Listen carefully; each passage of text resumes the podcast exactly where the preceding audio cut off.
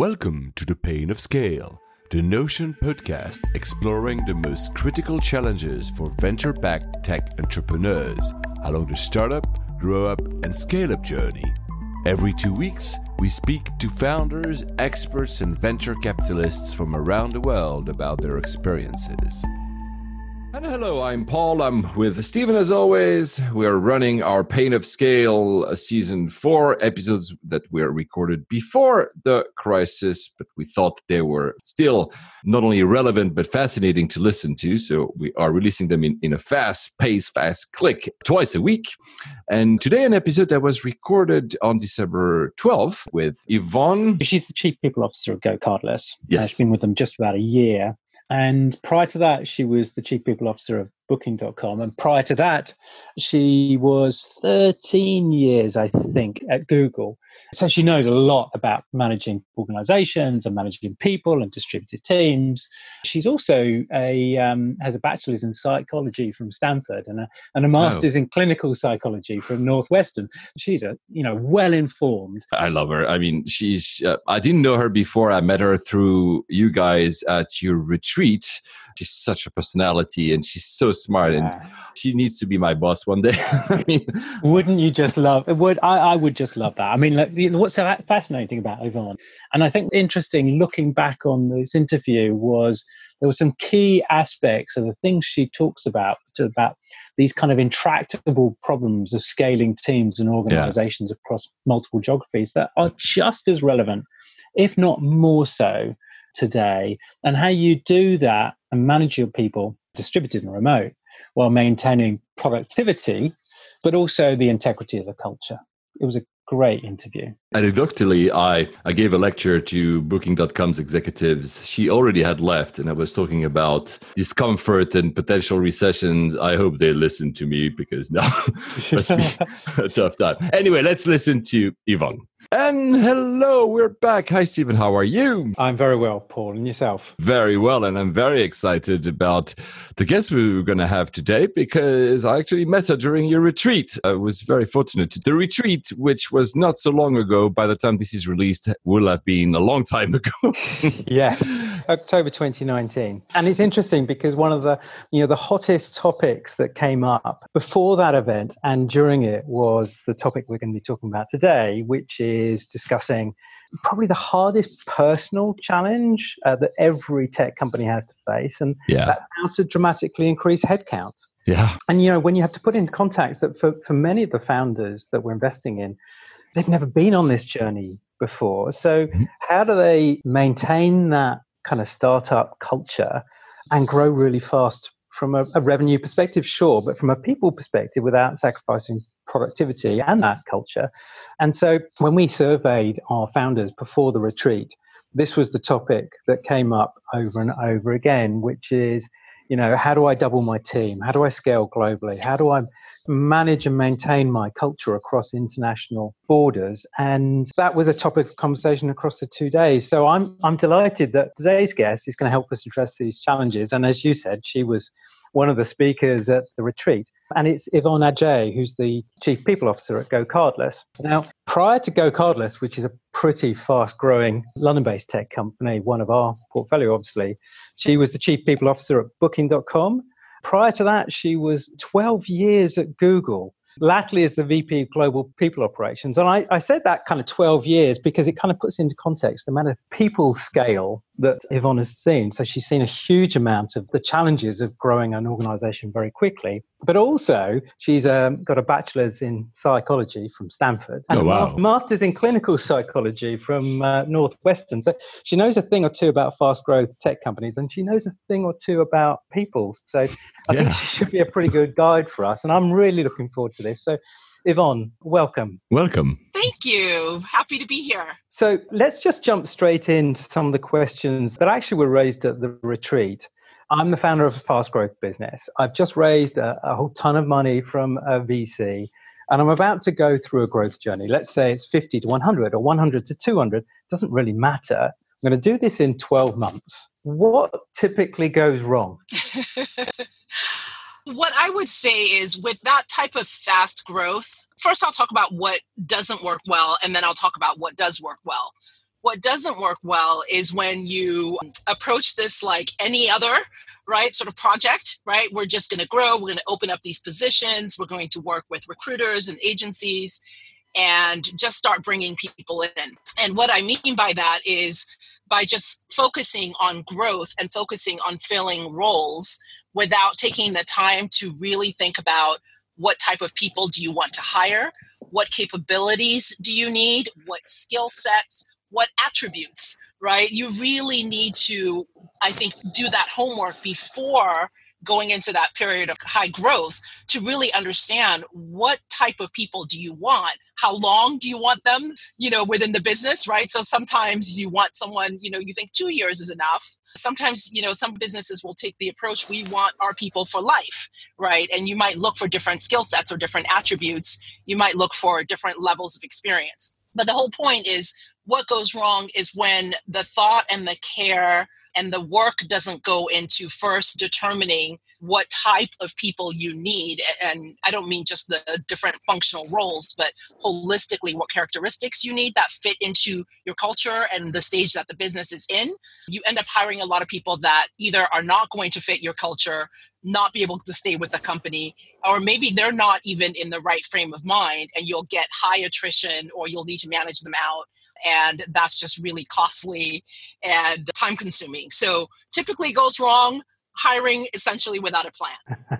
and if you get it right, is it possible to grow an organization in that kind of almost exponential fashion, but without sacrificing kind of culture and, and productivity in particular? Oh, yeah, this is a really interesting one. Let's come back to culture. But in terms of productivity, I think to have that level of growth, to be realistic, it will sacrifice productivity, but you almost need to build it into the plan right? Meaning that if you are expecting to double in size, what that means realistically is you're going to be doing lots of interviewing, right? Lots of scheduling, lots of feedback sessions, lots of decision making, and um, that all takes time. And very often, the people who are probably the best gauge of the sort of candidate that you want are your best performers, right? Your top performers within the business. And so you need to build in that time where maybe it's now going to be 30% of their time or maybe 50% of their time is going to be spent on helping to hire people right? But expecting to be able to do it sort of as a side job when you have that level of growth just is not realistic. And then the other thing I would add to that, and this starts getting more into your question around culture is um, you also have to onboard all of these people. And so if you don't do that with care, that's where you can go wrong. And I would say, by the way, that as you're hiring people, as you're interviewing, you should be interviewing for culture and values and the way the company works as well. Because if you bring in the people who are not aligned with your values, who don't fit into your culture, that is going to alter the culture maybe in a way that you don't want. So, yes, it will impact productivity, but culture, I think you can be much more intentional about that. Do you have any kind of rules of thumb in terms of how much productivity of hiring uh, X number of people would impact the performance of senior staff? And then the kind of the, the ramp up that it takes to get people the, the new hires to right right. You know when i was back at google in um, the mid 2000s right? So this was around 2005 2006 and google was on this incredible path and growth particularly also globally internationally.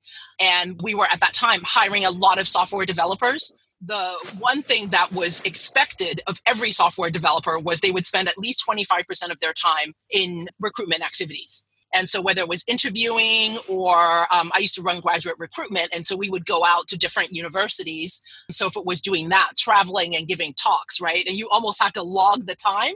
But what worked really well about that was setting that expectation of, you know, as a corporate citizen, you're expected to participate in helping to grow the business and helping to bring in, you know, exceptional talent. Now, at the senior level, I think this can be done in different ways, right? In, in some organizations, it's highly centralized, and perhaps even the CEO or founders would get involved in recruitment or maybe even in hiring every person that comes on board. That's a huge time commitment depending on how many people you're bringing in. I think in the early stages, it's absolutely worthwhile to do that primarily because of the culture piece as well. It also sends a really good message to your candidates that are coming in. So if they're coming into an organization of 50 people and there's such competition for talent, to be able to meet directly with the CEO, with the founder, says a lot, right? And so that can help sell the candidate or close the candidate but thinking about you know what else is happening in the business and does that ultimately scale so there are other ways to go about that. But yes i do think that it's worthwhile to designate a few people who are going to be spending a significant amount of their time helping to bring talent in. And i mentioned culture and you did too. And this does come up repeatedly maybe not an obvious question, but what is it? and um, because I, I get the sense, you know, if, if you ask multiple people for a definition of something that we all think is commonly understood, we actually all come up with quite different answers. Yeah. So, so what, what is it and why is it so important? Yeah.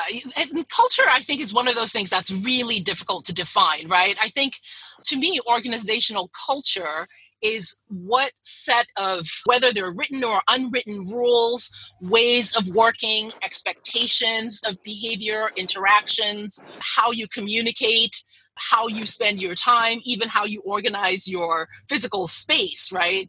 That makes the company unique. And particularly in the early days, I think it, it's influenced a lot by the founders right by their personalities and the way that they like to work and the type of people that they bring on board. And so you know culture always evolves and it's organic but it's those set of things that you walk into an office like when you come into the GoCardless office that you feel like oh okay i understand what this company is about right i remember when i first came in to meet with some of the leaders in January 2019 um, at GoCardless, and I, I was just sitting for a while and just kind of observing people. And what was super interesting was I saw people working together in small groups.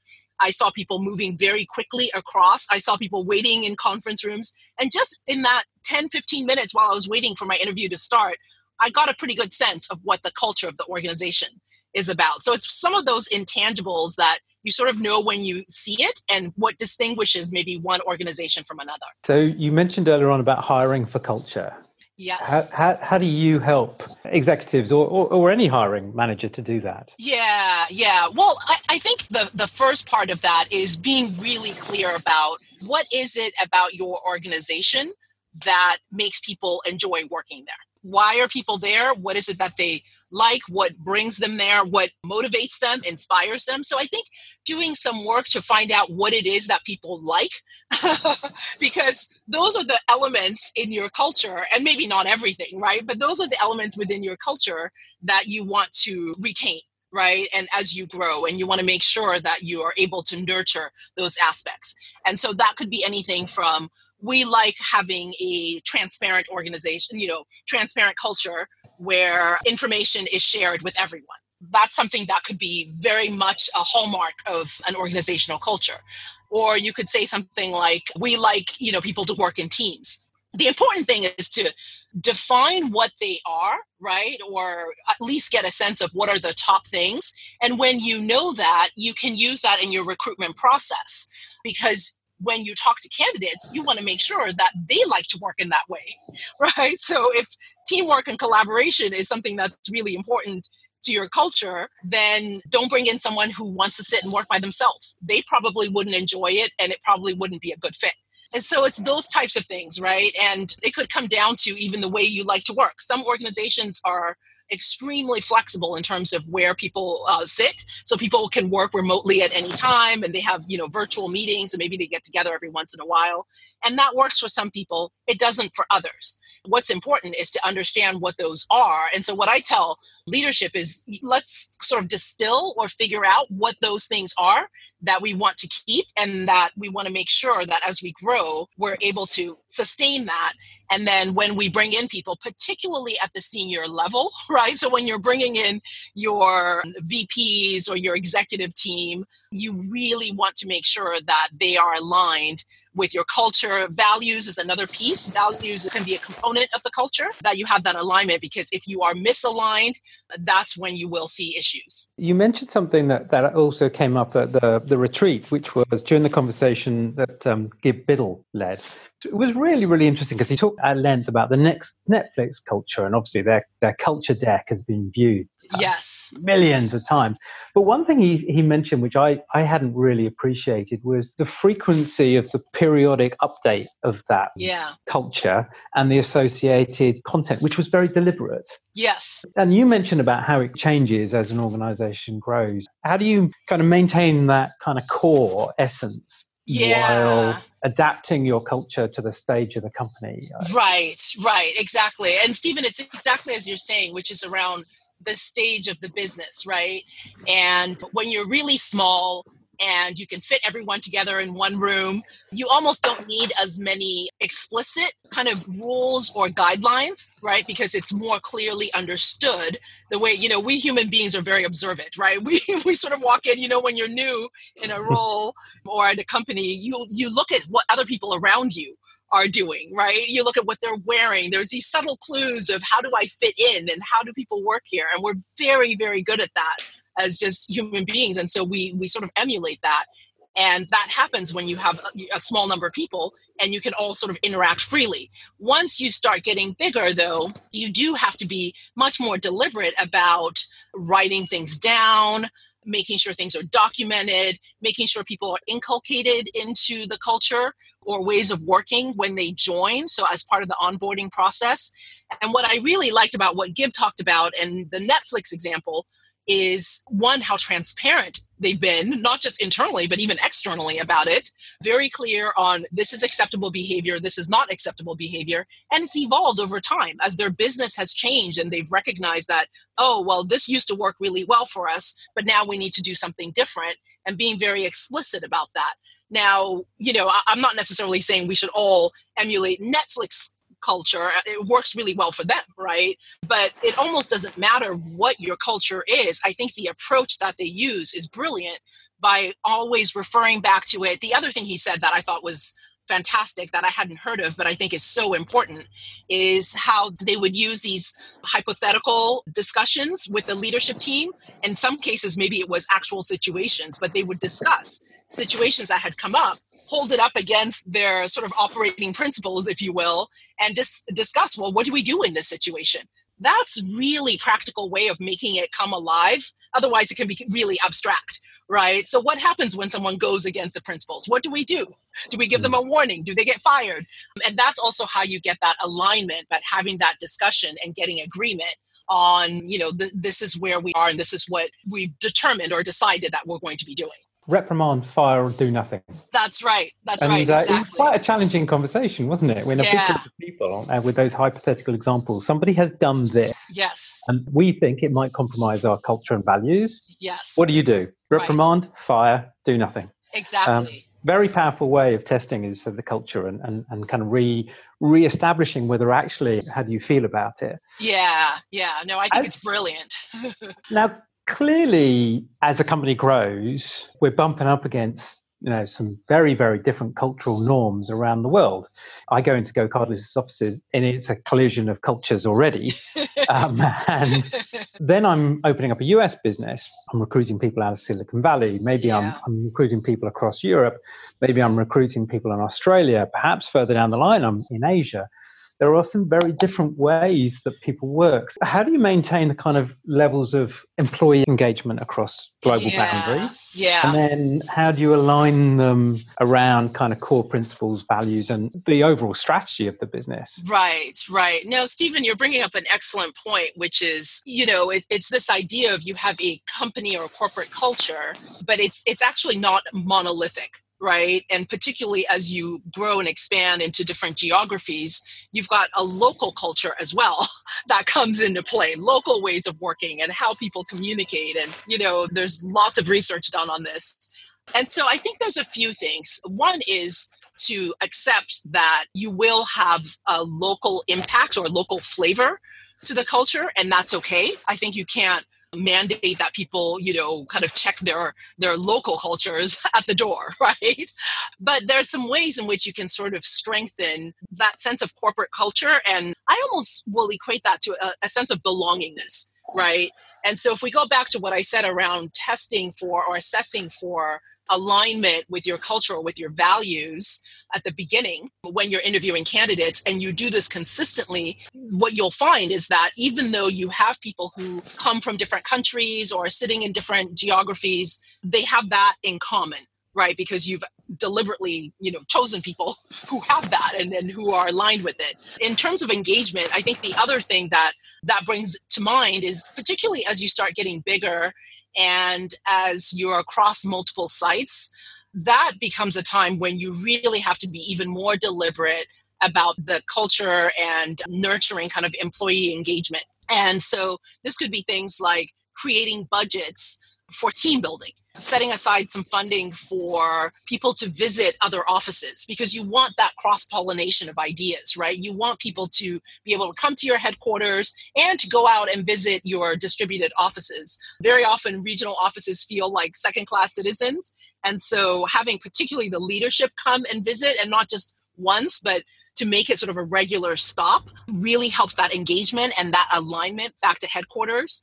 So I think what starts to happen when you start to see this kind of, I, say fragmentation, but what I mean by that is when you've got offices in so many different geographies where people you know interact in such different ways you have to pay even more attention to it and think about how do you bring people together? How do you maybe onboard everyone in one place? So they have that same experience that kind of connects people and creates that sense of belongingness to the organization. That's absolutely true. And it touches on a really important part of, of us as, as people. We deeply care about the people we work with on a local basis, don't we? Yes. we? We kind of form very strong bonds with.